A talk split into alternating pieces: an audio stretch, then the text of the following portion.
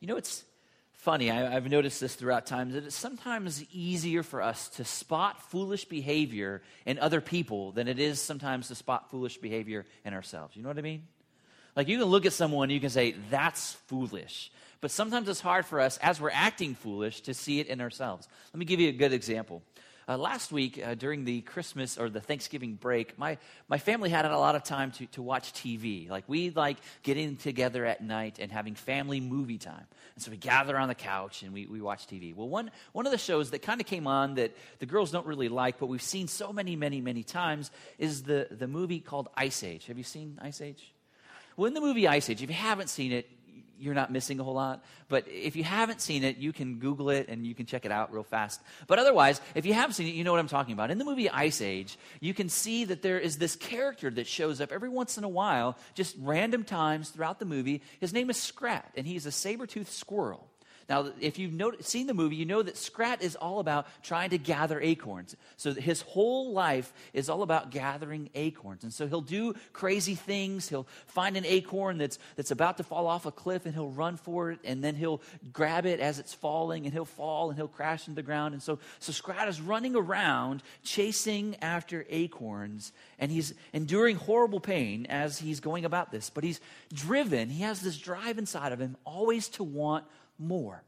Now, there was one video we watched this week, uh, the kids and I, uh, about we actually saw what Scrat had. So in the movie, you think Scrat is this, this guy that is poor, that, that is just looking for one last morsel of food. But in this one video we saw this week, we found out that Scrat actually has a half tree that's that's full of acorns. So the tree is hollow and it's full of acorns. And he gathers one more acorn. You can see in this video, he has one spot in the middle. And so he takes this acorn and he's trying to press it in deeper into the whole pile of acorns that he already has. And finally, eventually they explode and go all over the place. And you see him falling through the air and he's chasing after all these acorns. It's almost as though he never has enough, even though he really does have enough. He has enough acorns to feed a whole army of scrats. He has this insatiable desire for more. And you know, I look at Scrat, and I know he's a cartoon character, but I look at Scrat and I look at his behavior, and that behavior is something that I would call foolish. Like, it doesn't make sense to me to live your life trying to grasp something we already have, but to, to live your life so that you always want more of what you already have. But I think Jesus, here in this teaching in Luke chapter 12, I think Jesus does a good job of calling out other foolish behavior especially as this specific passage relates to how followers of Jesus Christ view their wealth or view their possessions or even view their savings. Jesus is very clear about pointing some things out, and we can see in verse at the end of this passage that he calls it foolish. He calls the rich man a fool for living his life the way that he was living. But we see as Jesus comes on, is Jesus, in part of his ministry, much of his ministry, he did a lot of teaching. And if you look through a lot of Jesus' teaching, you can see that he spent a lot of time talking about money and talking about possessions.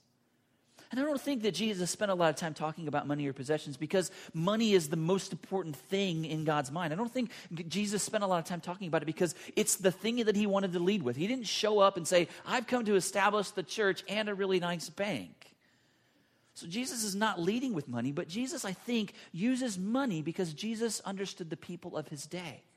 As Jesus comes on the scene and cares for the hearts of men and women, we can see that the people of God, the God's people of Jesus' day weren't honoring God with their money or possessions. So Jesus takes the opportunity to spotlight the sin of the people. So whenever Jesus talks about money, he's trying to help pull out the, the tendencies of the hearts of the people of Jesus' day towards elevating their money or their possessions over their relationship with God. And I think it's easy for us here today in our current culture, it's easy for us to replace God with our money or possessions, where we're driven by those things instead of driven by a heart for God. But we see as this passage begins in, in verse 13. I'll read it again. It says, Someone in the crowd said to him, Teacher, tell my brother to divide the inheritance with me. But he said to him, Man, who made me a judge or an arbitrator over you? And he said to them, Take care and be on your guard against all covetousness, for one's life does not consist in the abundance of his possessions. So, a person in the crowd on this day, Jesus takes the opportunity. A person comes to him and is asking Jesus to make a judgment about the inheritance. He wants him to make a legal judgment about this inheritance. And we see that Jesus here refuses. He says, I'm not going to make a legal judgment. Instead, I'm going to make a moral judgment. So, he takes this issue and uses it as an opportunity to teach. And this is what he says it's the sermon that you heard last week. Jesus basically says, Guard yourselves against coveting that your life is not about your possessions. The purpose of your life, at the end of your life, the scale that's going to mark whether your life was successful, whether your life was full, whether your life was full of meaning, is not going to be how much you have or how big your bank account is going to be. So Jesus says, Be on your guard, for life is not about this. But Jesus even goes a step further and he gives this wonderful parable that helps point the people that hear and us even today to think about the ways that we can respond to our wealth, the ways that we can respond to our savings, and use that in a way that will honor God. So that's the teaching today. And I want us to see as we look through this parable that there are two main things that we can do today to help guard our hearts so that we don't go down the same path that Jesus is warning the people of on this day. The first thing I think we can see in this passage begins in verse 16 and 18. And the truth is is that we need to refuse the modern pattern of savings. We need to refuse the modern pattern as it's related to saving. So Jesus here begins if we if we look in verse 16 we can see he uses this parable and he says, Then he told a parable saying, The land of a rich man produced plentifully. And he thought to himself, What shall I do? For I have nowhere to store my crops. And he said, I will do this. I will tear down my barns, and I will build bigger ones, and there I will store my grain and my goods. And I will say to my soul, You have ample goods laid up for many years. Relax, eat, and drink, and drink and be merry. So Jesus describes here, he begins describing this common pattern that has been a part of the world since, I believe, uh, soon after creation and in the garden. And this is the common, common pattern. You, you work hard, you do your very, very best, you give your best to your employer, or you give your best to your work. Whatever toil that you do under the sun, you give your best to. And when you give your best to it, what happens is there is a reward. Lots of times there's a reward in either in the financial reward or there's a reward of, of uh, accumulation of things. And in this case, we see that this farmer worked really, really hard and his land produced. So he's a hard worker and he was rewarded. We also see in this passage that he was awarded way beyond what he was expecting.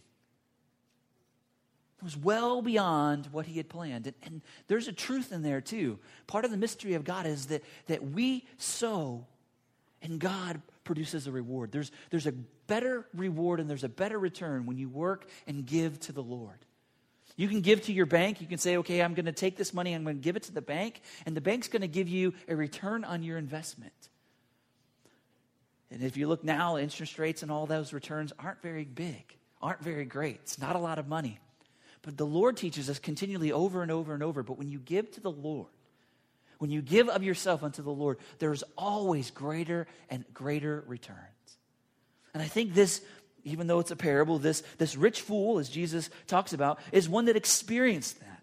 He worked hard and had this wonderful production and was well beyond what he had planned for. And that brought about a great dilemma in his life. He was forced now with his dilemma. I have all of this stuff, and what do I do with it? So he does like anyone else does. I have nowhere to store my crops, so I have this dilemma. So what am I going to do? And he contemplates it and he develops a great plan. Here's my plan I'm going to build bigger and bigger barns to store all of my stuff for myself. But there is only one problem. As we see through this parable, we see that this foolish man neglected to include God in his plans, which we know just by our own lives is always a great recipe for disaster. Whenever we lay out our best plans and we don't include God in our plans, we always will find ourselves rushing towards becoming a fool. But as we look here, I want us to see that it's not sinful to save. Jesus is not using this parable to say that it is sinful to save. Instead, what Jesus is saying here is there's a pattern that is in the world that leads to foolishness, or that, be, that the product of it is foolishness. But he said that, but there's also another way to save in a way that honors the Lord. I think we live in a world today where we can see there are two patterns that I believe are sinful.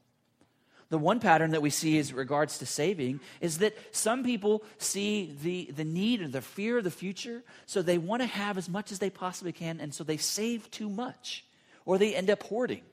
When you get to the point of where you can't give it away or you can't do, you don't know what to do with it, and so you just want more, it can lead to an, ad, an attitude of hoarding. So there are some that on one extreme hoard, but then there's another extreme of saving where people just don't even believe that you need to save. And so there's an extreme of saving too much, but then there's also the extreme of not saving at all. But I believe that where the Lord wants us to be is somewhere balancing those two. Like making sure that we have enough to, to save, that we're, we're being faithful with what God has given us, but then also trusting Him trusting Him with our finances. But you know what? We can, we can look here in Luke, but we can also look to the whole Bible and to see that it speaks about being a good steward. And I think there are some passages I'd like to share with you about help, helping us uh, develop a proper perspective on saving. So we're going to walk through some passages for the next few moments. And I think the first truth we can see through Scripture, the Scripture tells us that you should save through working hard and preparation. That it's important for us to save through working hard, but also being prepared. See, the rich fool parable is not a license just to make money without any thought of it or any thought about the future. It's, the rich fool is, is not telling us that, that it should come in because you work hard and then you immediately try to get rid of it or you immediately try to use it. But the Bible does give us a clear picture that there's a need for us to plan or have some long range planning. Like we have to prepare. If we look at Proverbs chapter 6, verses 6 uh, through 8, we can see this. The Bible tells us Go to the ant, O sluggard, consider her ways, and be wise. She prepares her bread in summer and gathers her food in harvest. We can go to just the created order and we can see how God wants us to prepare and, and to plan. Just like the ant prepares ahead for what is to come, I think we, so should we. For we know that in the lives that we live, life happens. We know that there are things that are beyond our control, and when life happens, we need to be prepared. Like if you're going through life and you're, you're trying to get ready early in the morning and you hear screams from downstairs because the girls are saying, blood, blood, blood, and you run downstairs or they come upstairs and you see a gaping hole over your daughter's eye because she's cut herself on the counter. When life happens like that and you've got to rush her to the hospital to go get her stitches, when that happens like it did this week, life happens you got to be prepared for those things because you, you've got to be prepared financially to pay for those. And so you, you've got to have insurance or you've got to have money. And we've got to live our lives preparing for when life happens. But we also prepare for when things break. We live in a world where things don't work forever. Like when your car breaks down, you've got to be prepared for that. When you lose your job out of the blue, you've got to be prepared for that. And I think the reality is, is we can work hard now, or we can work hard when the things aren't broken, or when life's not happening, so that we can be prepared when life does. Because it's inevitable, you will. So we save so that we will not despair when life happens.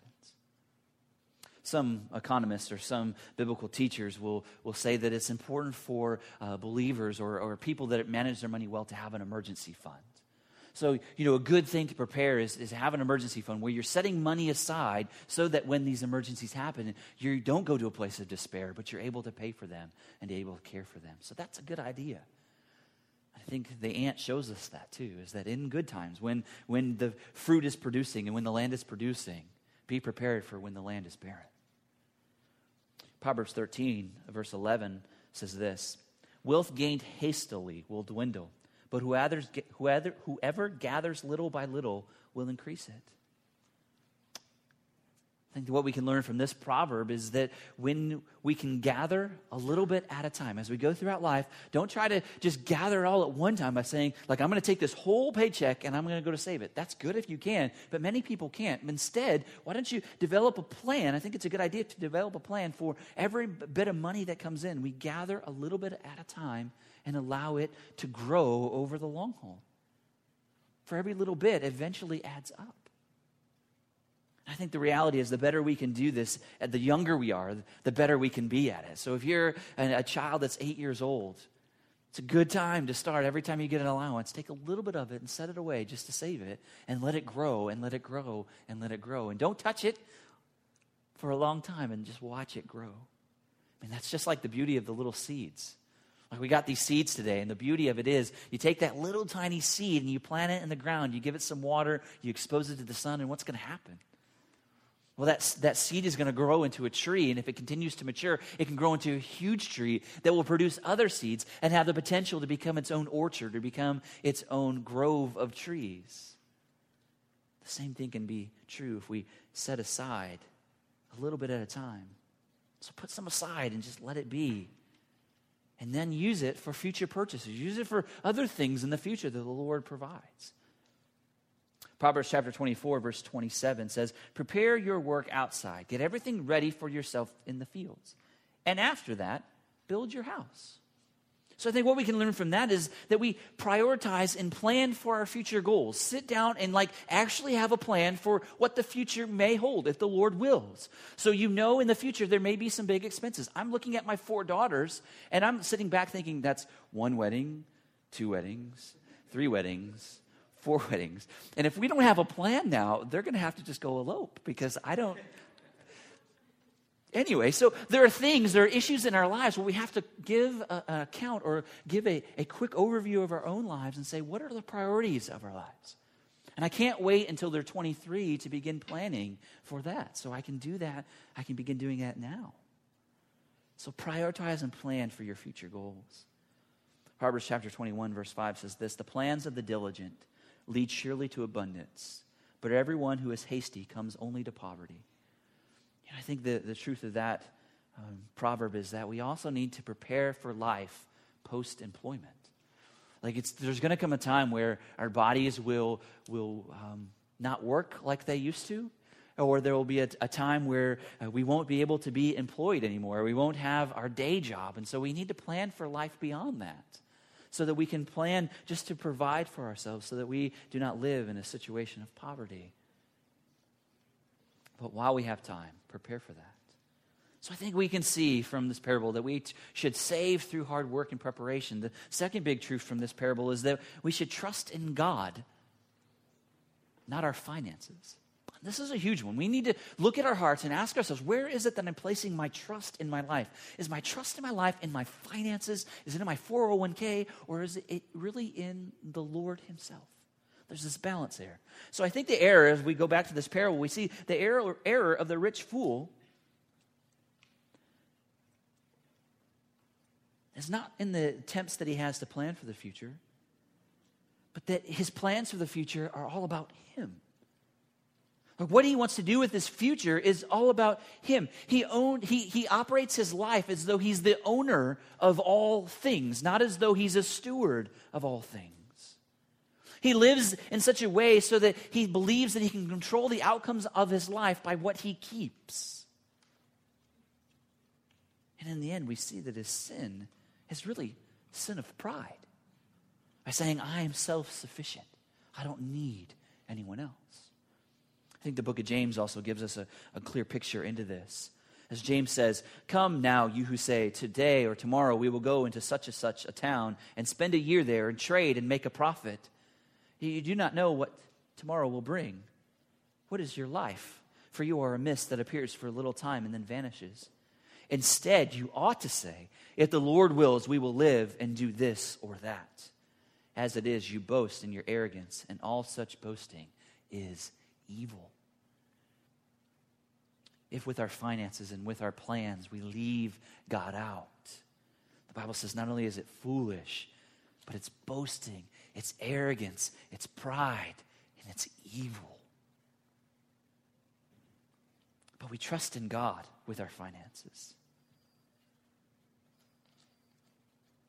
But we trust in God even when we lay out the best plans we can.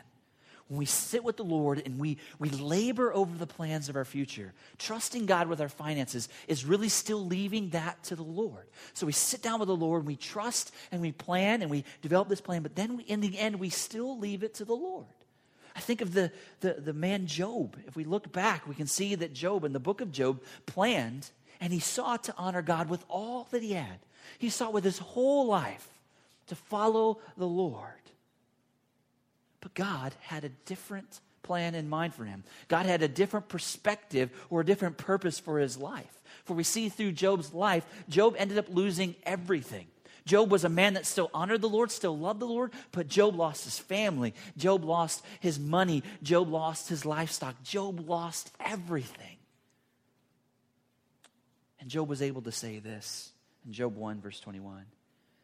He said, The Lord gave, and the Lord has taken away. And this is the key blessed be the name of the Lord.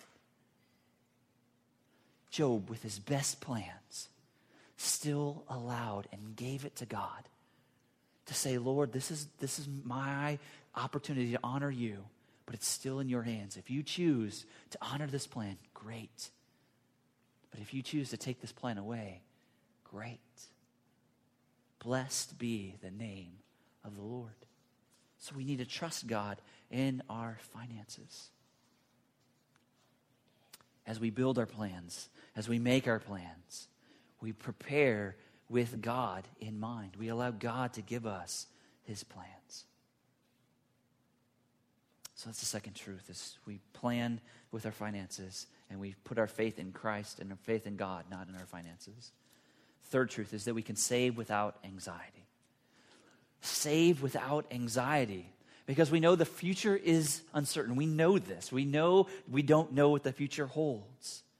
But there's a tendency when we don't know the future, there's a tendency to allow that not knowing to well up in our hearts towards anxiety and fear about the future. So what we do is we, we fear about the future, we have this anxiety, then we want to prepare and we want to hold on to as much as we can right now. And Jesus reminds us just a few verses down in this, this passage in, in verse 22. And Jesus goes on to his disciples and he says, Therefore I tell you, do not be anxious about your life what you will eat, nor about your body, what you will put on. Jesus says clearly, don't worry, don't have anxiety, but place your faith in the Lord because He cares for us. He knows our name, He knows our circumstances, He knows what we're going through, and we can trust in Him. The fourth truth is that we could we should as we use our finances and as we prepare to save, we should save for godly purposes. You see, the rich man, his plan was to save and selfishly gratify himself. That was his plan. I'm going to do all this. I'm going to build, I got all this stuff. I'm going to build bigger barns so I can sit back and I can enjoy all of the luxuries and the pleasures of life. He trying to create his own personal paradise here on earth. But we can see the book of James also comes back and pushes back against this idea. In James chapter 3 or James chapter 5 verses 3 and 5, we see your gold and silver silver have corroded, and their corrosion will be evidence against you and will eat your flesh flesh like fire. You have laid up treasures in the last days. You have lived on the earth in luxury and in self indulgence. You have your, fattened your hearts in a day of slaughter. So, if our objective in saving is just to amass great amounts of wealth, there's a problem. The purpose of our money, the purpose of our possessions is so that we can bless others. The reason the Lord blesses us, the reason that the Lord would bless a farmer that has been faithful and allow the fruit, the, the land to produce overly more than he ever expected, is so that he could bless others, not create worlds unto ourselves. That's, this, that's basically the sermon next week, so I'll, I'll stop there. But come back next week as we further investigate that because that is the trueness of why God gives us everything, is so that we can bless others. So I think there's a key. There are two keys. The, the first key that we can see is we must refuse the modern pattern that we see in the world towards savings. And we gave you some truths about that. But the second thing I want us to look quickly is to reject the modern practice of retirement. So, savings and retirement, like those are the two biggest things. If you're looking for security in your own life and you're looking, trying to plan for the future, you look at yourself and you're like, someday I'm not going to be able to work. Someday I'm going to need to have stuff. And then someday I just want to be able to stop working. But we can see here in, in verse 19 through 21, look at the rich fool again. After he built these barns, he says, I will say to my soul, Soul, you have ample goods laid up for many years relax, eat, drink, and be merry. But God said to him, Fool, this night your soul is required of you, and the things that you have prepared, whose will they be? So is the one who lays up treasures for himself and is not rich towards God. The plan of this rich fool was to work hard and then escape life so that he could go relax, eat, drink, and be merry. But we can see here that in, in God's bigger mind and God's bigger heart, this man was to, going to work and he was going to have all this stuff, but he was never going to be able to enjoy it. This pattern is adopted also by many in our culture today. And they characterize it by this idea of retirement. And this is the pattern that we see. I'm going to work really, really hard. I'm going to put some away. I'm going to try to enjoy life now, but I know I've got to prepare for, the, for, for later on so that when I get to 65 years old, I can finally check out. I get to 65, and then I can do what I want to do, when I want to do it, and how I want to do it. I'm going to set myself up for the easy life.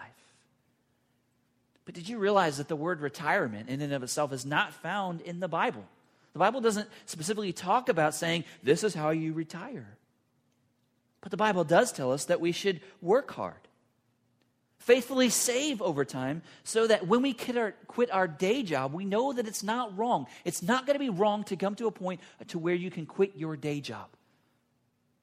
I think there's a season for work, there's a season to produce, there's a season to work the land and toil, but there's also a season to stop that. So there's nothing wrong in retiring. It's, there's nothing wrong in enjoying golf or taking vacations or having plans someday to move to Florida. There's nothing wrong with that. That would be nice to go to Florida and escape the cold winters. But it becomes sin and harmful when we view this time of retirement or we, we view this time of quitting our day job as an opportunity to hit cruise control in our lives. Where we think there can be a time in my life where I can stop living for Jesus and I can start living for myself. That's when retirement becomes sin. We should continue to reject the notion that reti- retirement is my time.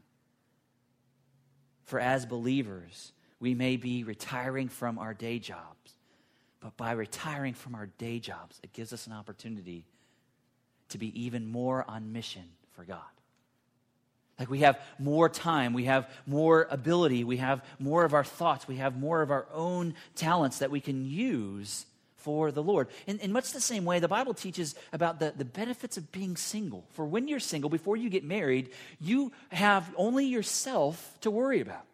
And so you can, as in your singleness, you can honor the Lord. You can pursue the God with all your whole heart. You can give him more of your time because you don't have a spouse that you also have to care for. So we know that marriage is not bad. Marriage is something that, that God says is a good thing. It's an opportunity for two people to come together to, to live as one. But when you enter into the marriage relationship, not only are you responsible for yourself, but you're also responsible now for your spouse. And so that takes of your time, it takes of your heart, it takes of your abilities so that you must care for someone else. So, in the same way, having a job is not a bad thing. Living your life working is good, but you're also working for someone else. So that when that part of your life ends, you have more of your time, more of yourself to give to God. So, those that retire have the gift of time time to be with their families, time to serve others, time to help others that God brings into their lives. And you know, I, am blessed because in our campus here and in, in the campus in Hockessin, we are blessed as a church because we have some, some godly men and women that have gone through the stage of retirement, that have given their dues, and now they're in the place where they've saved, they've prepared, and now they're living their lives on mission for God. They, they see that. And I, and I hope you could look around and see those examples, not only in our own fellowship, but also at the other campus. And see that there are people that have figured this out, that know that their time now is a time to continue the mission of God. And we have so many godly examples of that. So I want to ask us now as we continue to think about so, what do I do now? Well, if you're not retired, this is what you should do practice now living on mission with God. Practice now following God. Practice now being faithful with your saving so that when your employment is done, you already know what to do with your extra time. I plan now, live on mission with God, get connected with the church, stay connected with the church, serve the church, and, and serve the Lord, serve other people, so that when you no longer have the job that you have to go to every day, that you already know what to fill your time with.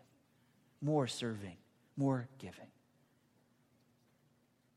If you're in the place of retirement today, I want to encourage you just to continue to give your heart and life to the Lord and continue to live on mission with God. So, today, as we close, I want to remind us to embrace the pattern that God has set for us. It's different than the pattern that the world tells us is necessary. We reject those patterns, embrace God's patterns, and we see the promises of God is that it will end and it will bring joy in our life. If you want joy in your life, reject the patterns of the world and continue to come to the Word of God and say, I embrace this, I take this, change me, mold me, and shape me, God And that's when you'll find joy.